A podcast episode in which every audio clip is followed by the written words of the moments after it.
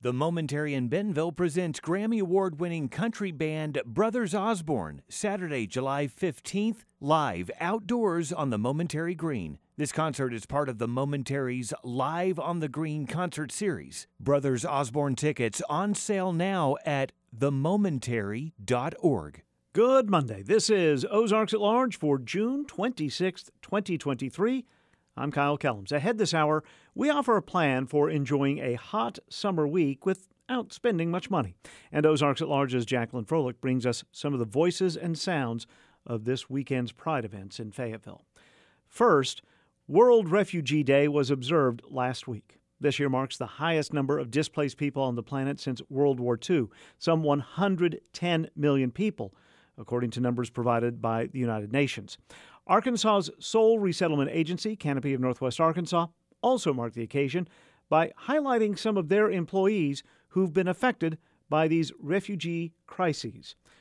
Ozarks at Large's Daniel Caruth brings us more. It's a balmy Tuesday afternoon as people crowd into the back conference room of the Canopy NWA office in Fayetteville. Fold out tables are pushed to corners of the cream colored room to make space as people hug and talk while they snack on chai, samosas, and West African style donuts.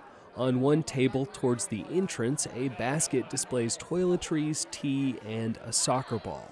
We collect welcome kits, which are kits or tubs filled with items that families need when they arrive.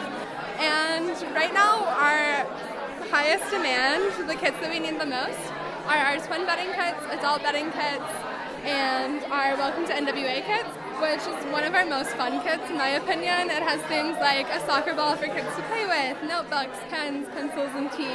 So, yeah. That's Amethyst Osborne, a co sponsor coordinator at Canopy, and this is the organization's open house for World Refugee Day, a chance for the community to learn more about the work of resettlement. Jess Clare is the volunteer program manager for Canopy and helped set up today's event. And so that was kind of the goal with this event was to both make the community feel more involved and also to like kind of make the community aware that there are lots of like businesses and organizations in the area that are led by refugees or led by folks from all around the world. Um, so we really want to give people kind of a taste for what we do, um, but also give them the opportunity to kind of mingle with one another, mingle with the community, mingle with folks who've resettled. And since 2016, the agency has resettled over 500 refugees throughout Arkansas.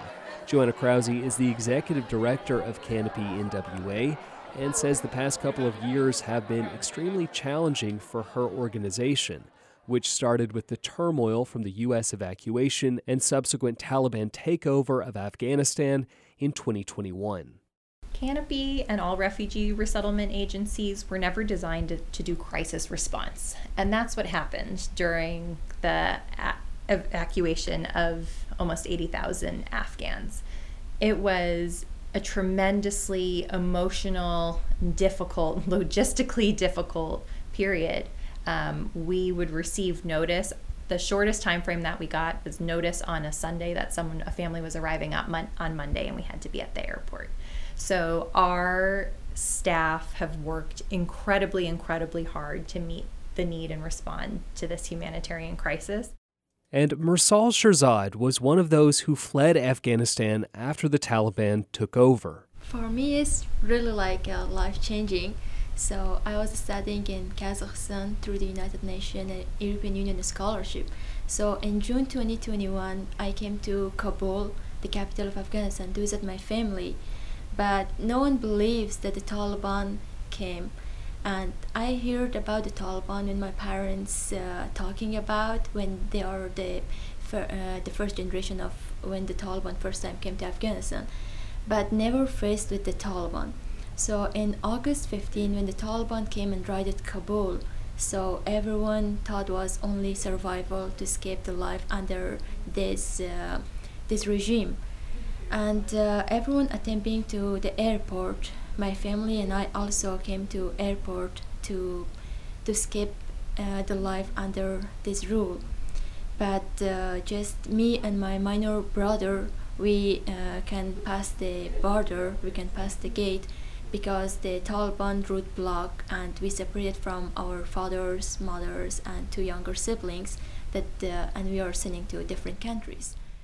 Eventually, Shirzad and her brother landed in Germany and then came to Wisconsin before being connected with Canopy and moving to Arkansas. So when we uh, arrived to the US, we don't know anyone and we don't have anyone to take care of us. And uh, when we uh, settled to Arkansas, so we don't know anyone except the uh, resettlement agency. So that was the most difficult part. That when you don't know the country that uh, you uh, you came and you don't know that how to trust people and how to build your community and how to uh, how to get used to the systems so that's why that was the most difficult part of the experience as um, I came to us and Krause says focus on the refugee crisis has been growing in the region in part because of the war in Ukraine Sasha Honcharenko came to Arkansas last May after seeking asylum through the National Uniting for Ukraine program, which helps Ukrainians with a sponsor in the U.S. remain in the country for at least a two year period. Because it, we, we've been in Jamaica, so far away from Ukraine, kind of close to, to the States, but at the same time, it was like, okay, what, what should we do? And we decided to leave, like, way in Panama uh, because my wife, uh, my wife's parents, they have friends there, and we just lived with them for like three months, and we honestly didn't know what to do for three months. And honestly, one week before I arrived to the states, um, we heard about this program, United for Ukraine, and we decided to apply for that. And like three days, they like answered, and they said like, yeah, you can come, like welcome. And we just like, okay, let's do that and we just bought tickets and i like honest i arrived to the states and may 29 one year ago it was my birthday it was a kind of beginning of my new season in my life Honcharenko's wife is from Arkansas, but the two met in Ukraine. Now both he and Shirzad work for Canopy. And Honcharenko says while he never thought he would come to the U.S. as a refugee, he believes the experience has sparked a desire to help other people fleeing conflict and disaster. Personally, for me, it's amazing opportunity to just help them to show this amazing how amazing Arkansas and how amazing people here and kind of invite them to this like path to try to build this like home here and Krause says while Afghanistan and Ukraine have gained widespread attention, Canopy has been resettling people from areas all over the world since its inception. Democratic Republic of Congo, Sudan, Guatemala, Colombia, um, and many other countries across the world. And we definitely want to have people whose stories aren't represented in the media as frequently get the opportunity to do so. And it's not just through um, these emergency crisis situations where Canopy is serving folks, or the traditional refugee resettlement programs where people may be in refugee camps. We also serve um, individuals who have gone through the asylum process. In 2023, Canopy is on track to welcome close to 150 individual refugees.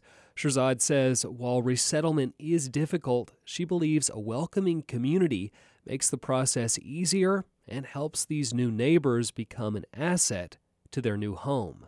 Uh, the most important thing that uh, people should uh, should know more about refugees and have the knowledge of how to welcome them and how to assist them because they are uh, for uh, for some certain points it's not like that they are coming as a uh, visitors or they are coming like uh, to spend some uh, short period of times so that's important uh, to people to understand the refugees and why they are forced to flee their homes and to happily welcome them to settle it in their new home.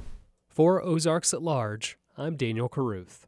Daniel Caruth's stories are put together inside the Karen Taha News Studio. For a year now, the KUAF Lunch Hour has been bringing you the best in local music and local food once a month here at the KUAF studios.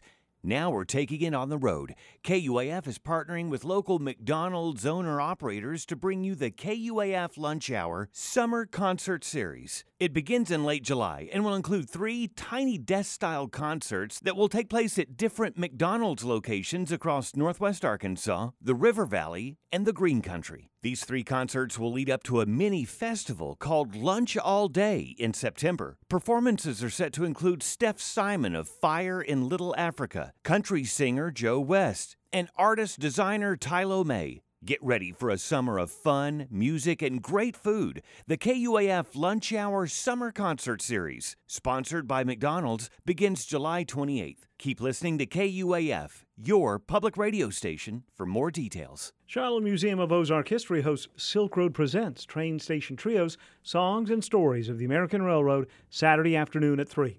The program is part of Silk Road's multi year American Railroad Project, an initiative that illuminates the impact that immigrant communities had on the creation of the U.S. Transcontinental Railroad and connecting railways in North America. Tickets are available at shilohmuseum.org.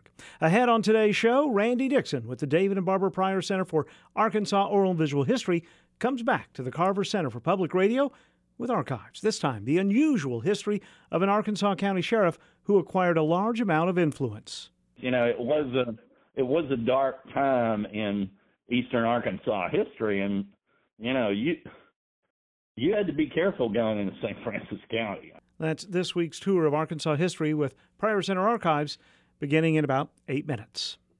How many times have you said to a friend, I was listening to KUAF and heard this story? That's what KUAF is all about the stories, news, and insights that make you stop and think and start your own conversations.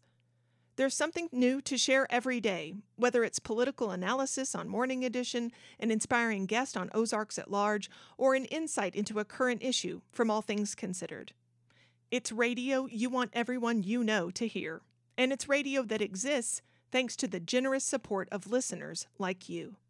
As we celebrate 50 years on the air in 2023, show how much you value KUAF by becoming a sustaining member today at supportkuaf.com. We appreciate everybody who contributed to this public radio station. We heard from many of you this weekend when members of the KUAF staff were at the Fayetteville Farmers Market or Many of you came by the Carver Center for Public Radio Saturday afternoon for a special Pride Weekend lunch hour. More than 75% of our operating budget comes from listeners and local businesses, listeners like you.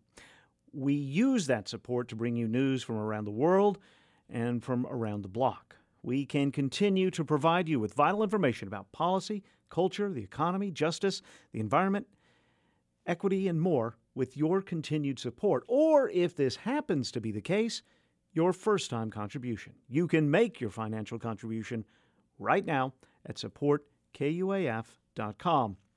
We are just days away from ending our fiscal year, and we'd like to complete that financial year with the resources that allow us to continue to be your strong and independent source for news. You can make your contribution right now at supportkuaf.com, and thank you. Thank you.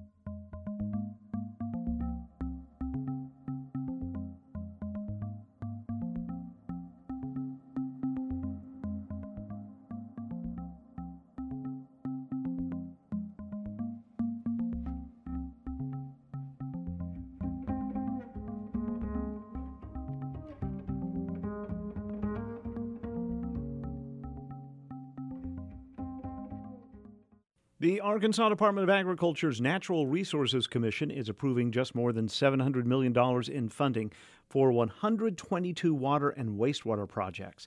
It's the largest allocation of funds awarded for water and wastewater in the state's history. According to a list provided by the department, Bentonville is receiving more than $97 million from the Clean Water State Revolving Loan Fund. The towns of Magazine, Highfill, West Fork, and Mountainburg each received between $1 and $2 million loans for water projects. The ANRC approves and provides financial assistance to eligible Arkansas entities from five different programs through loans, loans with principal forgiveness, and grants.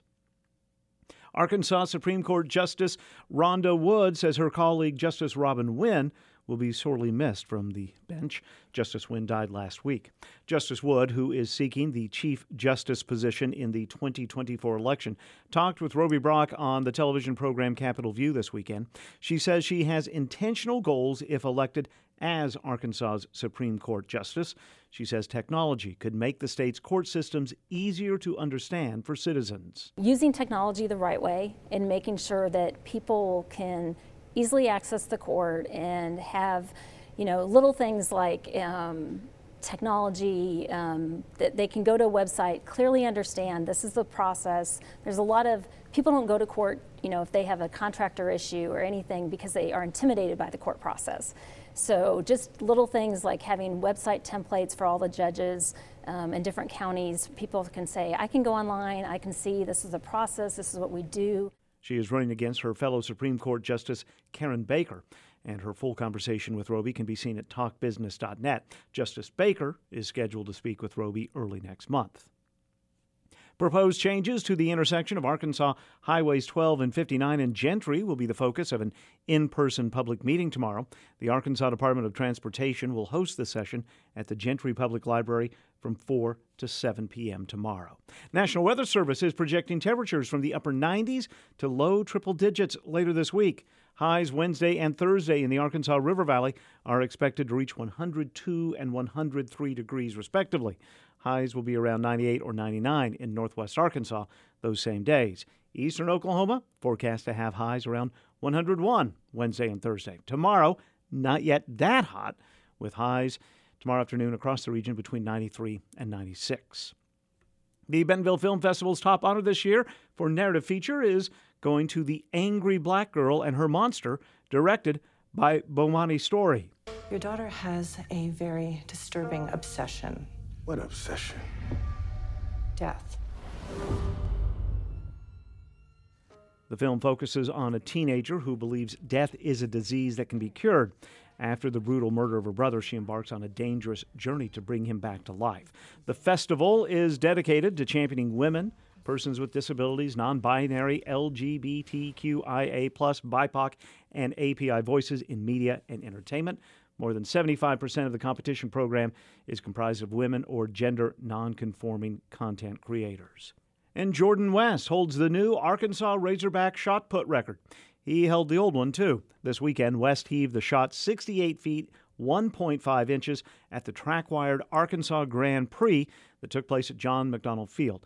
That broke his existing school record. The shot put record came after doing six rounds each of the hammer and discus earlier in the day improving his career best in the hammer three times. West is fourth on the Arkansas all-time list with a mark of 170 and a half feet. You know, it was a it was a dark time in eastern Arkansas history, and you know you you had to be careful going into St. Francis County. I mean, you know, you had to keep your nose clean.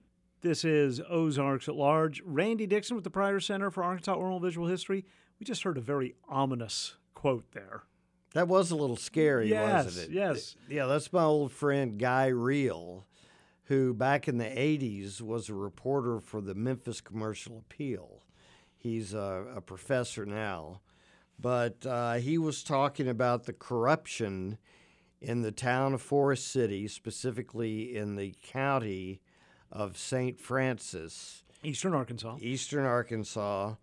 And, uh, you know, the last two weeks we've been talking about the controversy with a, a rape and kidnapping.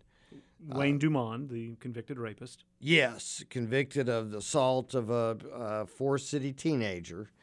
And the case gained national attention because while he was awaiting trial, he was out on bond. And as he said, someone broke into his house, two masked men, tied him to a chair. No, actually hog-tied him mm-hmm. and castrated him. Right. So let's go ahead and warn yes. folks that we're going to be talking about some some fairly graphic right. details here, at least at the beginning. But um, this brought the national attention to this story. He was convicted, um, sentenced, and that, that's what we've done the last two right. weeks. And if you didn't catch up, you can go to either the Pryor Center website or KUF.com and hear yes. the rest of the story there about Wayne Dumond. Right. But Sheriff Coolidge Conley gets involved in this uh, because um, Dumond and his supporters maintained that this was uh, an attack ordered by the sheriff, Coolidge Conley. Um, well, here's Guy Reel um, talking about uh, the sheriff's role after the castration. His testicles were removed from the scene uh, by Coolidge Conley, who was the sheriff of St. Francis County at that time. And then I talked to a woman later on who um, said that she saw on Coolidge Conley's desk uh, Wayne Dumond's testicles, or at least that's what the sheriff said, in a uh, formaldehyde liquid in a jar, a glass jar.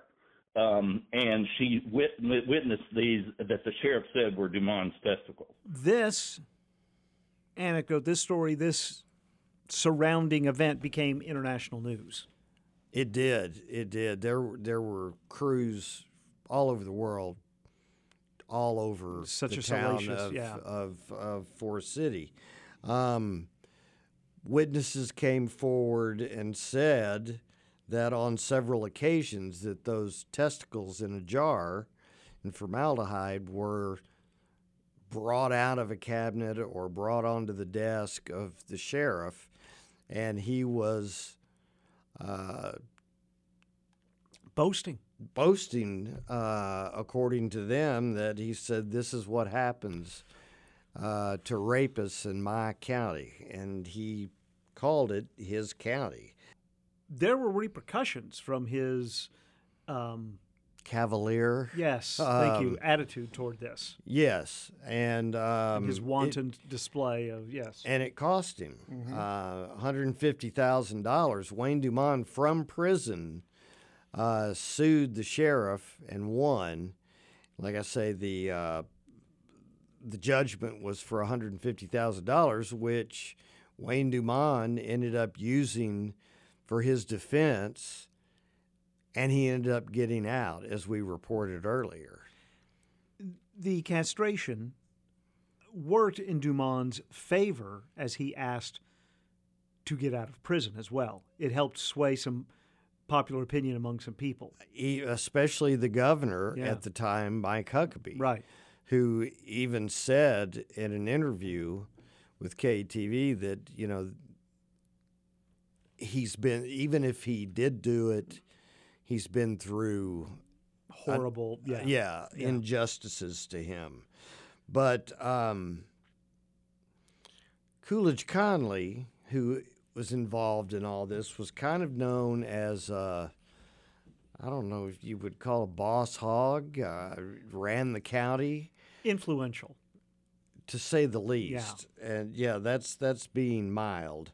But um, he had his own past that um, you would not expect uh, a government official, especially a sheriff, to have. But um, Fletcher Long was the longtime prosecutor in the county, and I talked to him a couple of weeks ago, and he talks about Conley and his shady past. Coolidge was a professional gambler. He was uh, hooked in with the Hot Springs people. He worked at Hot Springs. Uh, he has worked in Vegas. Uh, but he he was he grew, he grew up a professional uh, gambler, crap game, poker games, uh, all that stuff that was going on frequently around here post World War II, when everybody was home from the war, uh, still alive, making some money, and happy, and, and glad to go gamble every now and then. So Coolidge was a professional gambler. Uh, Coolidge got himself elected city councilman, then mayor, then sheriff, and there were a lot of people that resented him for doing that with his background, including a lot of people in various police agencies. So, uh, was he a crook? Mm, I guess at one time. Was he a crook when all of this was going on? Not to my knowledge. I'm curious when you called him up and said you wanted to talk about this former sheriff. Mm-hmm. Was he eager to talk right away? He was fine with Yeah. it. Uh, yeah, he said, "I'll tell you whatever, whatever I can." You know, it's been what forty years. Yeah, yeah, But um, he he was quite open to it. He still uh, is is up and active. He's retired as prosecutor, but I believe he still has a law office there in town. All right. So what's next? We we've got the the shady past here of, Yeah. of the sheriff.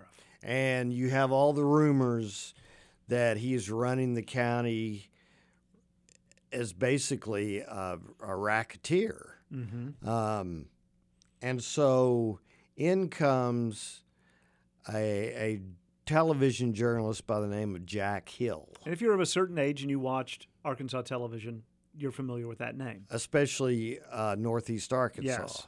He was in uh, Jonesboro at KAIT, which is the ABC affiliate up there, and he was an investigative reporter along with being an anchor. But he put together uh, a 30 minute investigative report on uh, Coolidge Conley investigating him. And here's a clip from that report. This is the description of Conley in April of 1969. Quote, has been a gambler and involved in gambling all of his lifetime in and around Forest City, Arkansas, and in the Hot Springs area. Was a pit boss at the Bridge Street Club in 1967 and is an associate of Howard Johnson and Jack Digby at the Ohio Club. End of quote. According to law officers, both those clubs were well known for illegal gambling activity in Hot Springs back in the 1960s. And we've talked to a number of people who would concur that Conley was a gambler. Several said the first real paying job Conley ever had was when he was elected mayor. The label some give Conley is professional gambler. Well, I've always known him as uh, just as a gambler, and uh, or any other kind of uh, operator outside of the law. And until he uh, got to be mayor for our city, Jack Hill uh, actually feared for his life.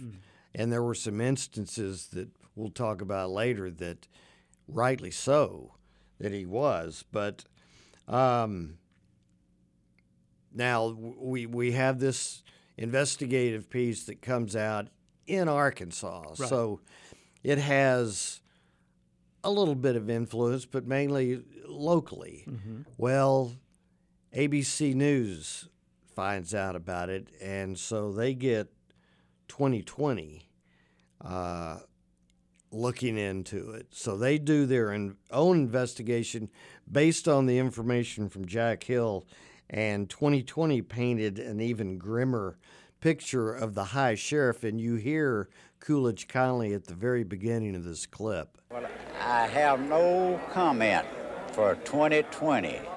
Although the bantam sized Connolly hardly fits anyone's stereotype of the outlaw Southern sheriff, residents like O'Neill Webb, who knew him, say he would not hesitate to use violence against his enemies. I heard him say he'd get a man killed for five hundred dollars. Fred Odom was a captain in the Arkansas State Police and investigated Connolly for years. uh, I guess I would call him a kingpin in a small uh, mafia type organization in the South. In fact, Connolly, who's now 64, has a history of troubles with the law. In 1954, he was convicted in neighboring Tennessee for gambling. And in 1963, he was convicted here at the federal courthouse in Little Rock on four counts of willful failure to file income tax returns. Despite his criminal record, Connolly was elected sheriff in 1980 and started a gambling ring that operated right out of the sheriff's department. Point out that this was when a primetime news magazine like 2020 would have tens of millions of viewers. Oh, absolutely. Network television was still king at this point. That's right. So a lot Prime of people, time. yeah, a lot of uh, people saw It was this. usually on Friday nights. Mhm. Uh, high viewership, and so it got even more attention.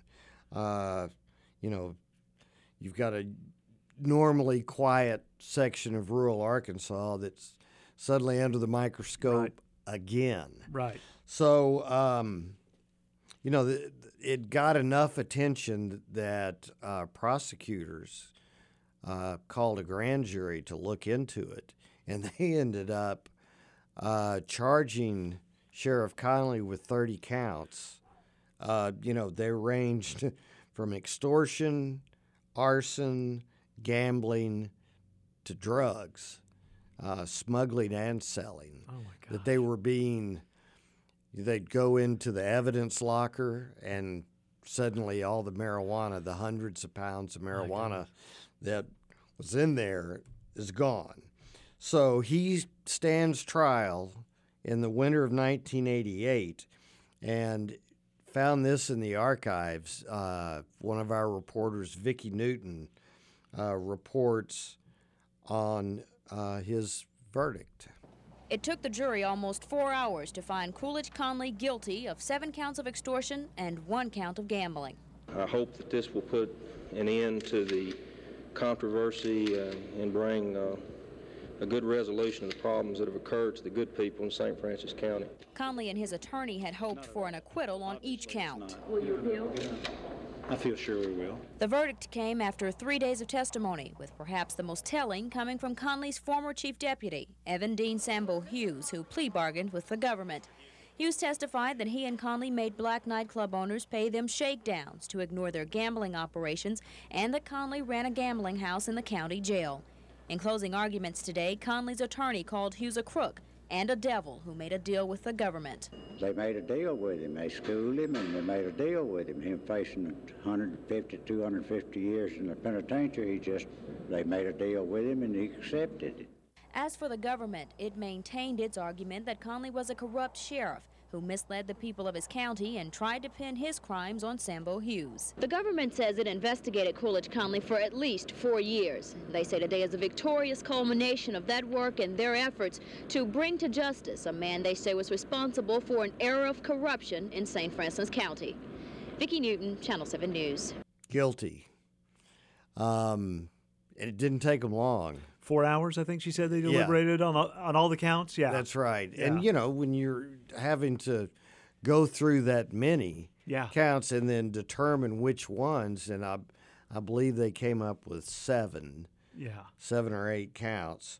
But um, the next month, he's sentenced by federal judge G. Thomas Eisele, and that's how this goes. Last month, former St. Francis County Sheriff Coolidge Conley and his lawyer Mike Easley were confident. Oh, yeah, yeah. Feel very good about it. At today's sentencing, Conley still professed his innocence, this time by way of a letter.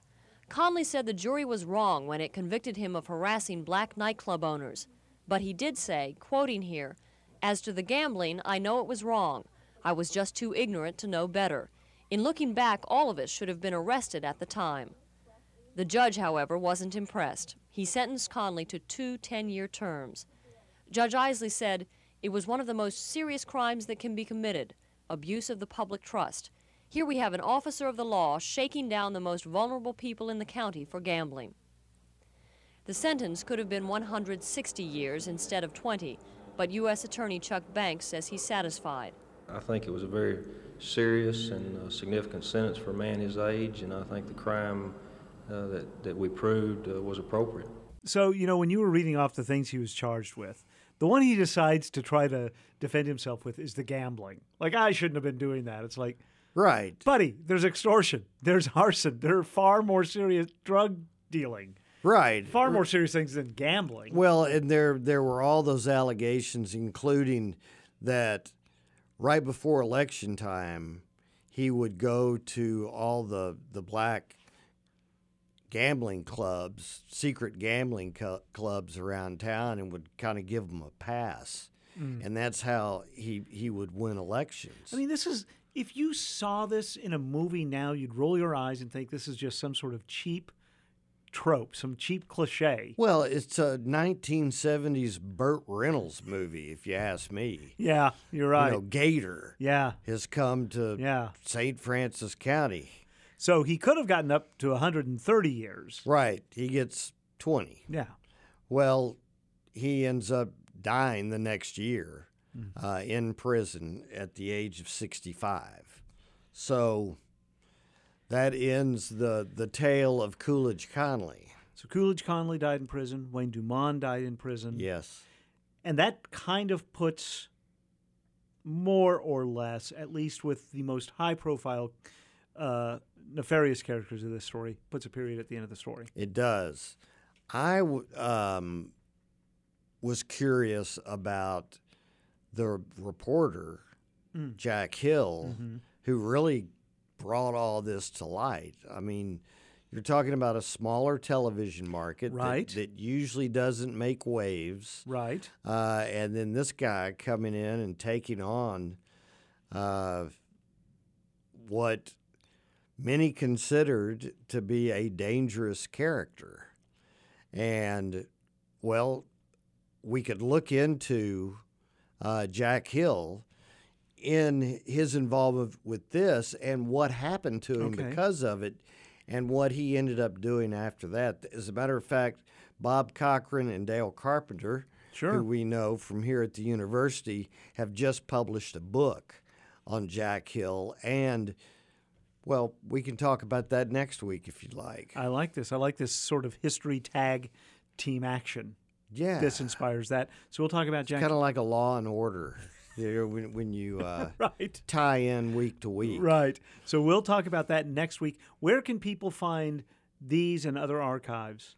Well, go to uh, the Pryor Center website. Just Google Pryor Center, P R Y O R, and go to the KATV section, and you'll see Ozarks at Large. And if you go there, you will see listed every show we have done, and just click on the title, and you'll be able to stream it from KUAF.com. Randy Dixon is with the Pryor Center. We'll talk again next week. See you then.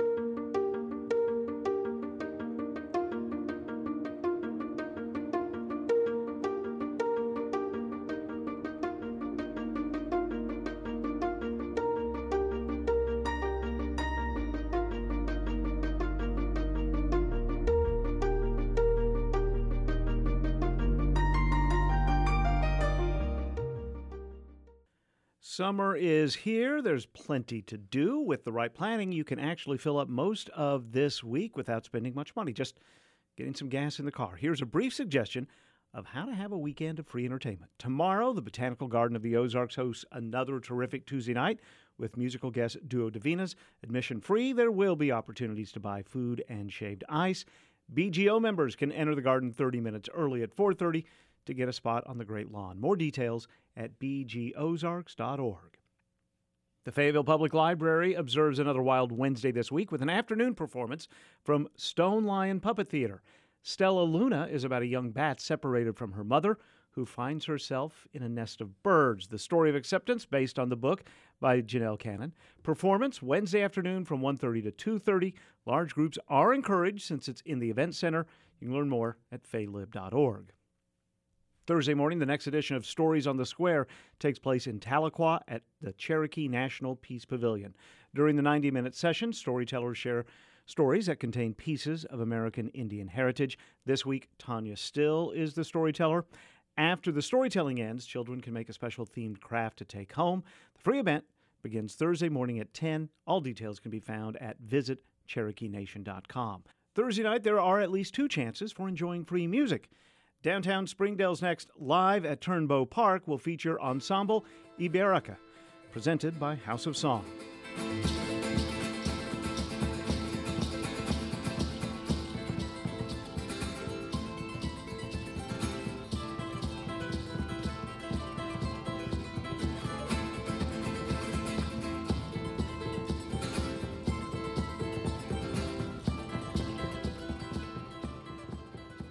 The group performs music from Spanish flamenco and Portuguese fado to Turkish oud and classic country. That concert begins at 6:30.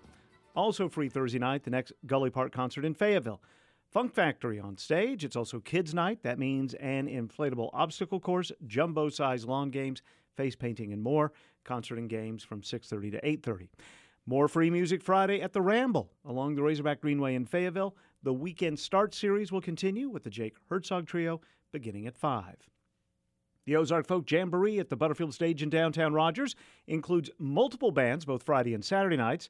Among those playing this weekend, Arkansas with Chucky Wags, Eureka Strings, Ashton Barbary, and Rachel Amons. Friday night's music starts at 6. Saturday, the show starts at 5. No admission, though you can spend money to reserve a table either night. Full schedule and details at railyardlive.com. Saturday morning, free guided bike trail ride in Bentonville. It starts at 10 at Lawrence Plaza, and while free, it does require registration at bikeschoolbentonville.com. Saturday night, the Siloam Springs Music Festival will present several musical ensembles, including Sons of Otis Malone, the Siloam Springs Children's and Adults Choirs, the Siloam Jazz Band, and Siloam Community Orchestra. Music starts at 7:30 at the Chautauqua Amphitheater in downtown Siloam Springs, behind the public library. And Sunday afternoon, the always free Mountain Street Stage Concert Series continues at the Fayetteville Public Library, beginning at 2 with the Dead Horse Mountain Band. If you have a business or organization within KUAF's listening area and want to support public radio while connecting our thousands of engaged listeners with your services, consider becoming a KUAF business member today. Starting at just $500, you'll be linked on our business members directory and mentioned during our spring and fall on air fund drives. Sign up today at kuaf.com. This is Ozarks at Large. Tens of thousands of people turned out Saturday evening to celebrate LGBTQ plus pride in downtown Fayetteville. Friday evening, a more somber trans pride event occurred. Over a thousand trans men, women, teens, and allies marched from Dixon Street to the Fayetteville Square for a political rally to protest rising anti trans legislation in Arkansas. Ozarks at Large's Jacqueline Froelich files this audio postcard.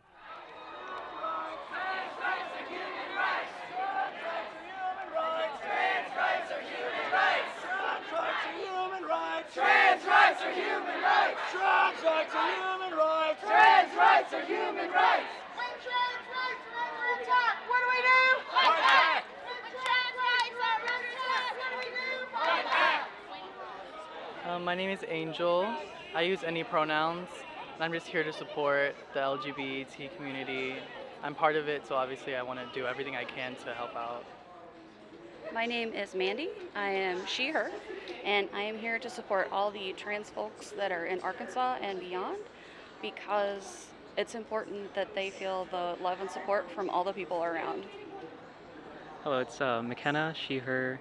I'm here to. Do, this is actually my first time at the march in Arkansas because I moved from Florida, but I'm here to really support the, the community. And uh, love is love, and just you know, enjoy life. Brooks Nelson, he, him, his, and here as an ally to be here to show up and support. Um, it's it's important that the people know that everyone deserves to hear a voice. Hi, I'm Simone Cottrell. Pronouns are she, her, niet, and niet is Khmer uh, for beloved because there are no pronouns in the Khmer language. Um, it turns out there's not a lot of pronouns in most brown languages. Um, and I am here celebrating and supporting my trans friends who have fought so hard um, to fight against the hateful legislation in Arkansas. In Arkansas, um, the slogan used to be the land of opportunity. And I want that to come back for our trans friends, communities, siblings, anyone who identifies as a marginalized individual in this state. My name is Brandon Moore. Um, he, him. I feel like as a cisgendered white male, I should be here to support those who have not had the privilege in life that I have. My name is Margarita Solorzano, and uh, I'm here to support our community. Uh, it is important that every person in our community feel safe, feel uh, treated with dignity and respect. So that is uh, that is important to give a message that, to the families that uh, your child is your child regardless of their identity. Hi, my name is Sinanthrope. I'm here tonight to rally together with my brothers and sisters in uh, just together in one cause. Uh, my name is Danny Proholis. Uh, I go by he, him.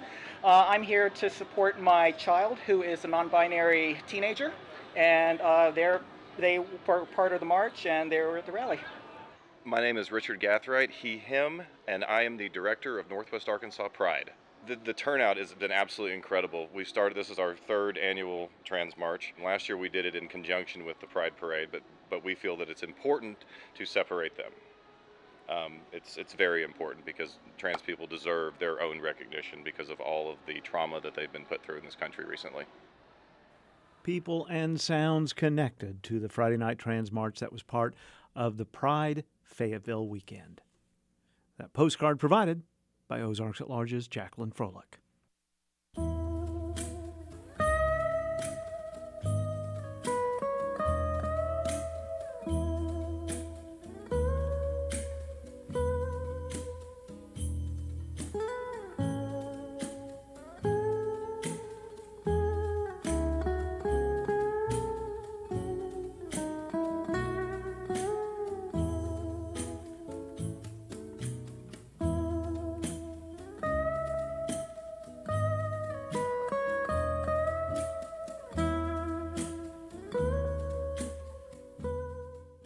Tomorrow on Ozarks, getting a sense of black Northwest Arkansas. We just started kind of brainstorming and wondered what it would look like if we extrapolated out of their report and did that deeper dive look uh, into the state of Black Northwest Arkansas. The State of Black Northwest Arkansas census is live online.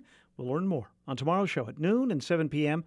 and by asking your smart speaker to please play Ozarks at Large. From Little Rock, I'm Stephen Cook with Arkansongs. Some gals they like babies and houses and things, but give me the feel of a horse that has wings. I ride him straight up like all cowboys do. I'm a straight ride lassie, a she buckaroo. There's a secret in life for which I sure own. I'm pining. Patsy Montana was born October 30th, 1908, as Ruby Blevins in Jessieville, Arkansas. Her father, Augustus, sang in church, and her mother, Victoria, played the organ. The Blevins family moved to Hope when Ruby was two. At age 14, Ruby and her brother were invited to sing at the opening of a bridge and got paid $5. In 1930, she moved to California with an older brother to study classical violin at what is now UCLA, but dropped out after winning a talent contest by singing Jimmie Rodgers songs. In 1932, now known professionally as Patsy Montana, she did her first recordings. In 1933, while taking Hope watermelons to the Chicago World's Fair, she visited famed radio station WLS in Chicago. She stayed for 15 years as vocalist for the Prairie Ramblers. In August 1935, at what was essentially the 26 year old's first major recording session, Patsy Montana recorded her signature song. It became the first song by a female country artist to sell a million copies. I Want to Be a Cowboy Sweetheart. I want to be a cowboy sweetheart. I want to learn to rope and to ride. I want to ride o'er the plains and the desert out west of the Montana was a talented vocalist, writer, guitarist, and fiddler. And in 1939, she appeared in the Gene Autry movie Colorado Sunset. The same year, she wrote and recorded this Vocalion 78, The Moon Hangs Low on the Ohio.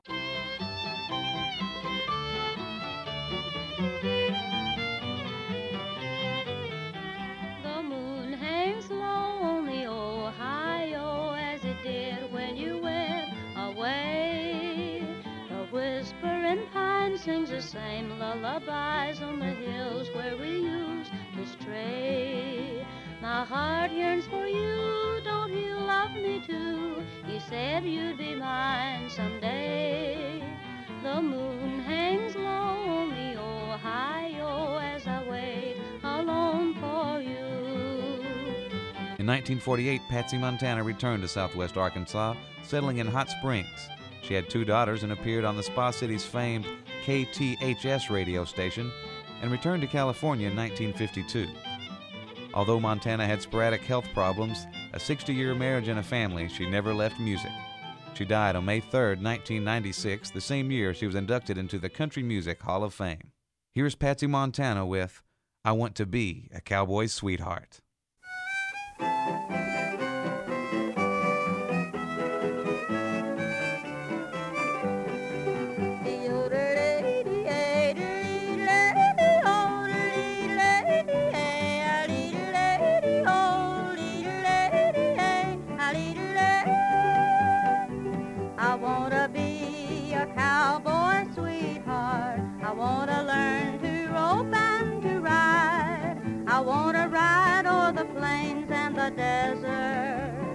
west of the great divide. I want to hear the coyotes howling while the sun sinks in the west. I want to be a cowboy sweetheart that's alive.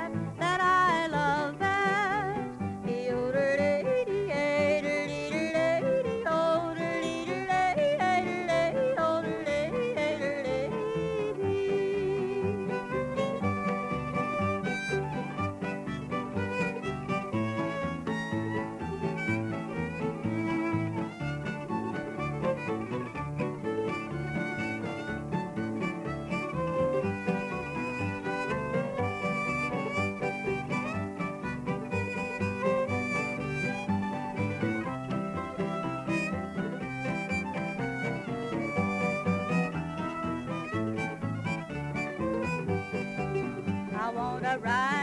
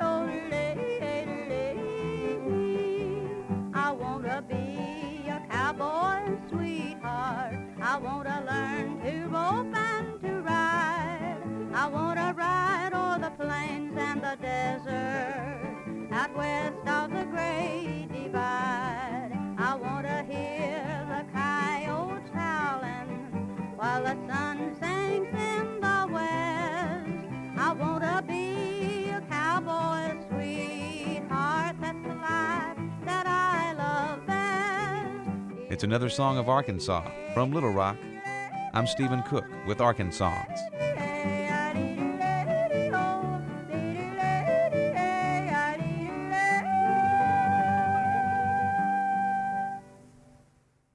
Arkansongs is a production of Experiment Station Studios. Producer is Keith Merks. Arkansongs since 1998. Arkansongs is underwritten by Arkansas Heritage. Relive your favorite Barton Coliseum concert memories at the Old State House Museum in downtown Little Rock, where they still play it loud.